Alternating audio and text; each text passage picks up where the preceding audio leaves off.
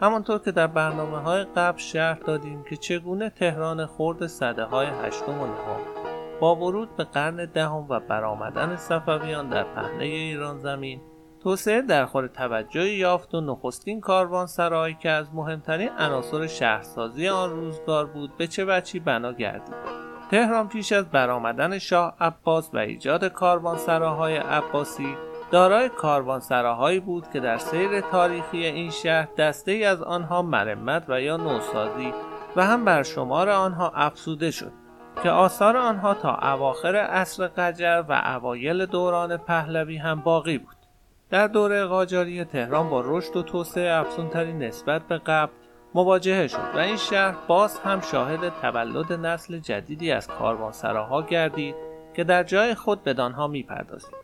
مانند کاروانسرای حاج عبدالمحمود بانکی، کاروانسرای زغالی، کاروانسرای امیر و تعدادی دیگر از کاروانسراهای تهران قدیم و اما کاروانسرای خانات. این کاروانسرا در جوار مهمترین جاده برون شهری تهران یعنی جاده حضرت عبدالعظیم بنا شده است. در آن روزگار این محل بیرون تهران قرار داشت و در جنوب شرقی دروازه پر رفت و آمد حضرت عبدالعظیم تا عواسط سلطنت ناصرالدین شاه تهران هنوز در حصار صفوی که در سال 961 قمری بنا شده بود محصول بود در این زمان حصار قدیمی تهران خراب و حصار جدید ناصری گرداگرد آن ساخته شد و بدین ترتیب زل جنوبی حصار از خیابان مولوی به خیابان شوش تغییر کرد و با توسعه شهر کاروانسرای خانات داخل تهران افتاد. عراضی جنوب شرقی دروازه حضرت عبدالعظیم قدیم زل شرقی خیابان صاحب جمع تا دروازه جدید حضرت عبدالعظیم در سالهای پایانی دوره ناصری تا اواخر قاجار به امین السلطان تعلق داشت. امین السلطان در سه دوره پادشاهی ناصرالدین شاه، مظفرالدین شاه و محمد علی شاه صدارت اعظم آنها را به عهده داشت.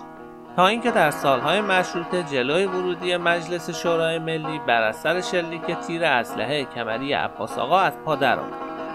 علی اصغر خان پسر آقا ابراهیم امین السلطان دارای القاب فراوانی بود از جمله عطابک اعظم، امین السلطان، صاحب جمع، امین الملک و القابی دیگر. شهرداری تهران میدان تربار امین السلطان را در سالهای اخیر به فضای سبز تبدیل کرد. میدان کوچکتری هم در شمال آن بود که به صاحب جمع و امین السلطان شهرت داشت و به فروش حبوبات اختصاص داشته و هنوز پابرجاست که در این عراضی کاروانسرای خانات قرار دارد. مالکان این کاروانسرای در ابتدای دهه 80 موافقت کردند که این اثر با ارزش معماری تهران قدیم از گزند تخریب و نوسازی و تغییر کاربری معصوم ماند و با مرمت و بازسازی به همان هیئت و معماری گذشته حفظ شود بنابراین با نظارت سازمان میراث فرهنگی کار مرمت و بازسازی آن آغاز شد و پس از 6 سال زحمت و صرف هزینه بنای ارزشمند پایدار بماند میراث فرهنگی در این باب اعلام کرد مرمت کاروانسرای تاریخی خانات که به سال 1382 آغاز شده بود پس از 6 سال به پایان رسید.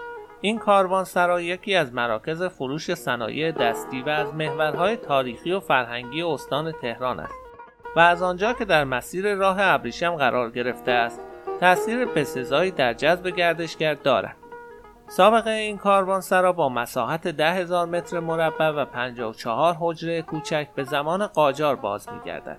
درب ورودی کاروانسرا با ارتفاع 5 متر از چوب روسی ساخته شده و چهل گل میخ آن نظر هر بیننده ای را به خود جلب می کند. این کاروانسرا اکنون با نام بنگاه خانات شناخته و از آن به عنوان انبار استفاده می شود. معماری آن به شیوه آجرکاری است و دارای دو بخش حیات و راهرو ورودی است. این کاروانسرا که از سوی مالکان شخصی آن طی 6 سال با همکاری هنرمندان و معماران برجسته ایرانی مرمت و بهسازی شده است.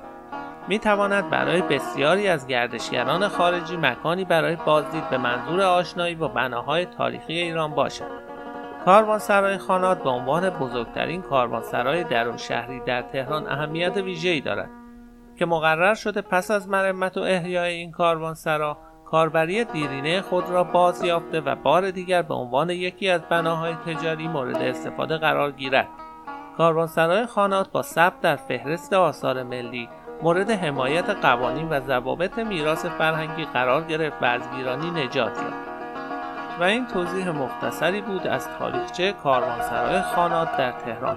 و امیدوارم که از شنیدن این برنامه لذت برده باشید. تا برنامه دیگر بدرود